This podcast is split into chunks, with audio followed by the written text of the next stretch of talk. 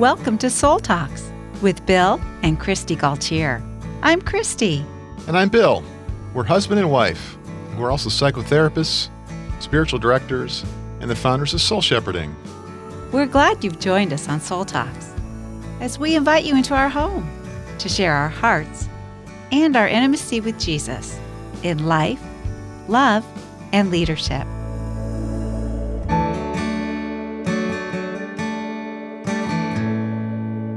Well, Bill, we're having one of our midnight conversations again, you and I. Last time we did this, we uh, worked up an appetite. yeah, that was so fun. You said you were craving In and Out French fries. I was. And I, you indulged me. I said, let's do it. Let's put on our robes and head off and get some salty fries. and so we did. And we, we snuck out quietly to not wake our 20 year old daughter who's home for the summer. And then found out later when we came back that we did wake her and we should have taken her with us. Yeah. Uh, it was fun to have a little date though. We yeah. felt like we were in college again. It was. Yeah. We hadn't done that for 30 years. yeah. So it's fun to share those french fries with you and talk. Yeah, it was fun to, um, as we often do, just to have these conversations. Obviously, we're night people and enjoy talking and sharing our hearts, listening to each other and uh, understanding one another's experiences and how our day went and what we're feeling and empathizing with each other. And I'm so blessed to have you as a soul friend. Well, the blessing's mine too. That particular night, we were laying in bed and weren't particularly tired. And so we just began to kind of process our day, sharing our thoughts and feelings and experiences. And then we try to integrate that, a rhythm of play and processing, spiritual conversations, and being able to really share our lives and our experiences is really helpful. Yeah. And so this seemed like it'd be the best soul talks this week. Talk about play and process. Yeah. Last week we had a few hours to play before a, a family gathering. We had gone to Arizona to celebrate your aunt's 80th birthday. And mm-hmm. we had an afternoon before that, and somebody recommended we go to Sedona. So we spontaneously did that and found a great hike to do there together. And as we were enjoying God's beauty together there, we enjoyed some spiritual conversation. I'd love to be spontaneous with you. You know, that was just really fun and freeing to just mm-hmm. pick up mm-hmm. and drive to Sedona. It was a couple hours. It's a pretty easy drive. And then we had, you know, most of a day there and took that great hike along the, the West Fork River there. You know, it was really hot in Phoenix, like 110 yeah. degrees. And so it was cooler up higher in Sedona and just so much beauty there. Mm, yeah. And that hike had us cross the stream crossings, you know, 12 or 13 times. And mm-hmm. that was fun too, to be close to the water. And it's kind of like life, our journey of life, you know, it mm. brings us to these crossings and we kind of have to figure out how to navigate our way across. I love the gentle sound of the stream flowing. It just really draws me into the Lord's presence, makes me think of scripture verses like in Psalm 46 there's a river whose streams make glad the city of God mm-hmm. holy place where the Most High dwells. I feel like God's presence when I'm around streams and rivers. Mm-hmm. His beauty there, making His glorious beauty made manifest to us in His creation. So we looked at the strong rock walls we were hiking between mm-hmm. this creek that the water had cut this deep valley over time and the beauty of the red rock walls and then the vibrant blue sky and the clouds I love it when you look at a canyon wall and then in a crevice there's a tree growing out. It's like, mm. oh my mm. gosh, God cares for that tree. It doesn't look yeah. like a very hospitable environment, but there it is growing, you know, rooting into the rock and flourishing, growing up green and surviving the winds and it was good. We had a good spacious amount of time. We walked for almost 4 hours. So we were meditating on scripture and enjoying the silence of that time and the sound of the water. But then on our way back, as we were nearing the end, I started to share with you something that I'd read on the plane that day from Conversations Journal about a community in England and how they practice a rhythm of life, a rule of life together. And it listed, I think, maybe seven of their rules, their rule of life that they practice together. And there was one in particular that I wanted to kind of talk with you and process with you about as we were playing together in nature that afternoon. Yeah, what was that rule? I think that the monk said that it was something like that we would never speak anything negative or bad about another person. And a way to not do that would be when you're talking with somebody else to not say something about that other person that you wouldn't say to that person's face. Yeah, that was a rule that they would in the community wouldn't say anything about someone that they wouldn't say to the person's face. Yeah, and at, at first, you just hear that and think, "Well, that's that would be really hard, maybe, because you know we can slip into a lot of talking about other people, and maybe we don't think we're gossiping or slandering, but it's easy to slide into that. It is. It's even easy to use talking about another person as a form of kind of false intimacy. Like, I don't know how Mhm. to talk to you about you, but let's talk about this other person that we both know and maybe we'll feel close. Right? Instead of being vulnerable Mhm. With you about how I feel or what I'm struggling with, what I need, uh, talk about somebody else, and then we can sort of agree on something that's interesting or weird or that we don't like about that person or whatever, and so then we feel We close. kind of bond over that. Yeah. It's not a real closeness. It's Mm-mm. not authentic. right. Yeah, and so It's not healthy. you know the Bible has a lot to say about this. Actually, just one example, Ephesians four, Paul says in verse twenty nine, "Do not let any unwholesome talk come out of your mouths, but only what is helpful for building others up according to their needs, that it may benefit those who listen. And do not grieve the Holy Spirit of God, with whom you are sealed for the day of redemption. Get rid of all bitterness, rage, and anger, brawling, and slander, along with every form of malice. Be kind and compassionate to one another, forgiving each other, just as in Christ God forgave you. It's a scary thought to think that, you know, our words, when we're negative or judgmental about other people, would grieve God's Holy Spirit hmm and would be harmful to those people, even though they don't know what we've said. Yeah. Well, I can try to understand that when I think about if one of our children is saying something about another one of our children that I love, it hurts me to hear it.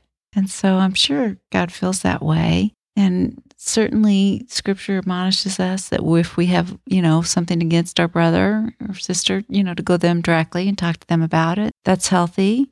And yet the struggle I'm having with this rule as a law, then I'm afraid what I would do is that I would maybe shut down all of my emotions and maybe even go to a place of shame if I'm having a negative feeling or perception or experience with somebody. Mm hmm Yeah, sometimes we need to process how we feel. Yeah, so maybe we ought to explain what that word process means to us when we say that. Well, I think one of the things that it means to me in that would be being honest, speaking the truth honestly about what I feel and not doing that with the purpose of harming somebody or slandering them or accusing them or blaming them, but wanting to gain, if I'm processing with you out loud, wanting to gain your understanding, you helping me to understand what's going on within me that I would feel this way hmm what is it about me and growing in my own self awareness and awareness of maybe what I'm not conscious of that's my part. Yeah, if we just think about our feelings, we're not very well going to understand them. We need to talk out how we feel with a safe friend or a counselor. And that's how we begin to really become more aware. And by bringing our feelings into relationship with someone who has compassion for us, it helps us to feel accepted. And uh, so, really, processing in this way, talking out loud what we feel, we're working through these emotions. We're sort of getting underneath the surface to see what's really going on here. What does this mean to me? And what might this relate to uh, in my life? Well, and especially for extroverts like me. I mean, I sometimes say I think out loud. Sometimes I'll say something and not even realize that that's what I felt until I've articulated it. Mhm. And so it's very helpful for me to be able to explore my thoughts and my feelings and my perceptions in words with you. Because as I'm trying to articulate it to you, I'm coming to a greater understanding myself. When I can even catch myself and correct myself and kind of say, oh, no, I don't really mean that. Or, ooh, you know what? That's my sin. I need to take responsibility for Mhm. that piece. Yeah. back in the 1800s when Sigmund Freud invented psychotherapy. He called it the talking cure. uh, yeah. That's the way it works, not only in therapy, but in a good soul friendship. It's when we are verbalizing the things that we're experiencing in our life, our questions, our concerns, our struggles, our hurts, our fears, uh, confessing our sins, all the, as we put these things out loud to someone who's listening with interest and with attentiveness and with compassion, it's curative for us. Mm-hmm. It's cathartic. It, it mm-hmm. helps us to get more grounded and to really feel cared for and alive. Yeah, and sometimes it helps me if I can process with you my thoughts and feelings and perceptions and desires before I'm going to be with somebody. I'm going to go talk to them face to face. Right. say to them what I'm going to say. A conflict uh-huh. or a stress yeah. point.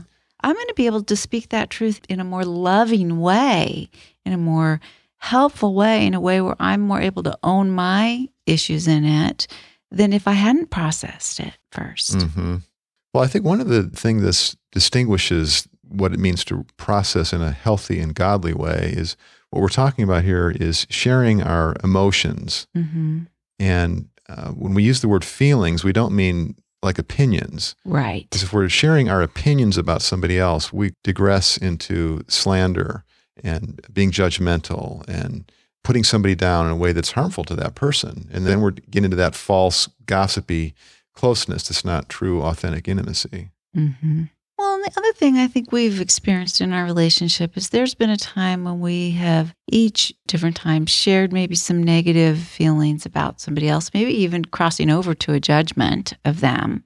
And the other one has been able to say, No, I really think you're misperceiving them there. Mm-hmm. I don't mm-hmm. think that's right. I think what they mean is this. And then we're kind of able to say, oh, you're right. Thank you. Yes, mm-hmm. that's the way I need to think of it, or that's the way I need to perceive it. That's helpful. Thank you. Well, sometimes I don't realize the sin of judgment is in me until I say it out loud. Mm-hmm. So, in that sense, it can be helpful because I can catch myself, and as I often do, and say, you know, I really don't. Uh, I'm sorry for that. I, you know, that's mm-hmm. not what I mean. I don't want to go down that path. Yeah, and I think the other form of process in this area is sometimes there's a lamenting. You know, uh, there's a grief about a relationship and somebody else's words to us or actions to us that is a part of the process of forgiveness.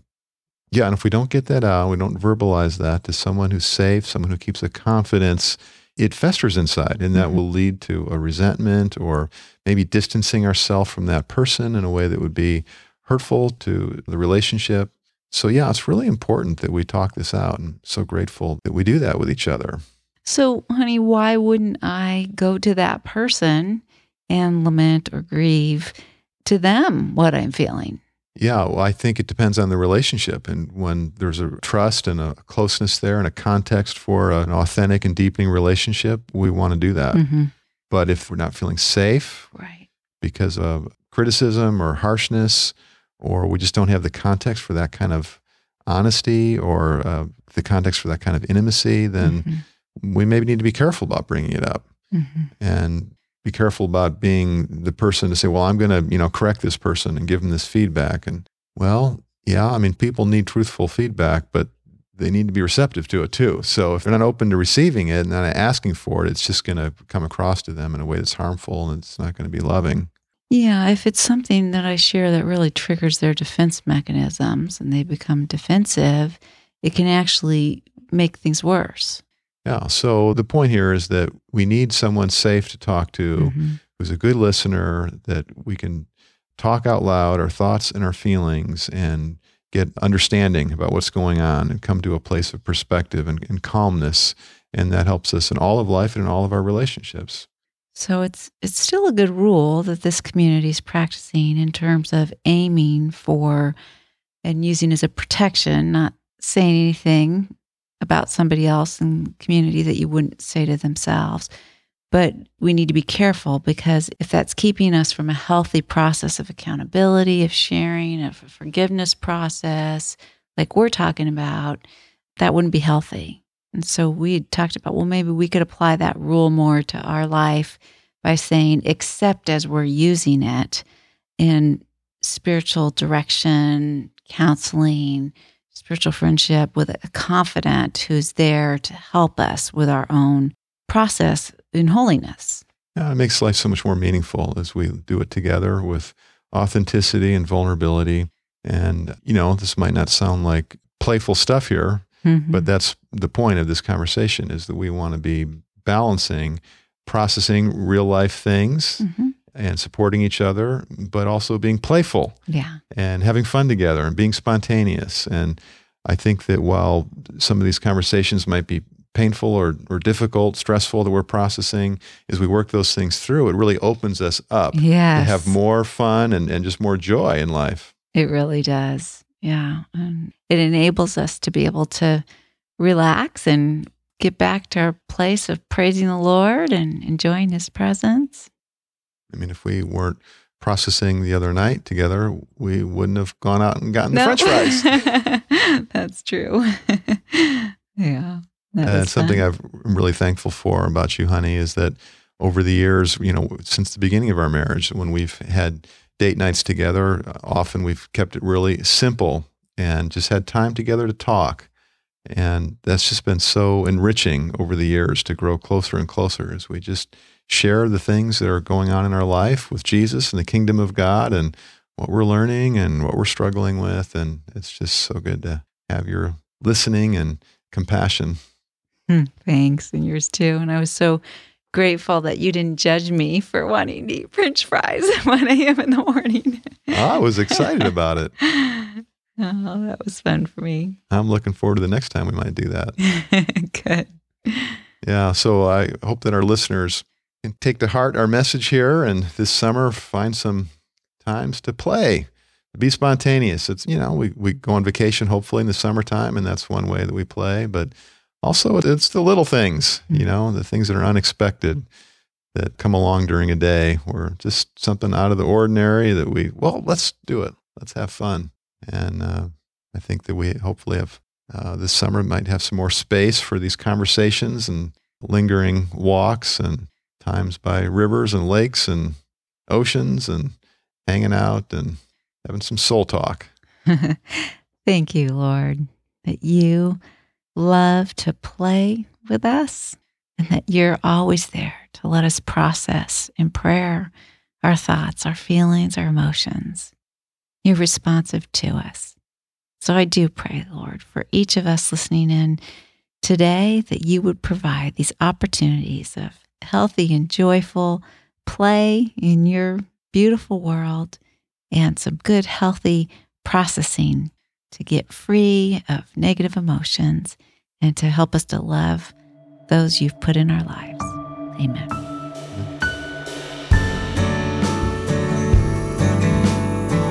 Well, friends, we hope you've enjoyed this edition of Soul Talks with Bill and Kristi Gaultiere. We invite you to our website, soulshepherding.org, where you'll find over 700 free resources, including these Soul Talks. You also can find our newly published book, your Best Life in Jesus' Easy Yoke. Until next time, let's continue our conversation with Christ.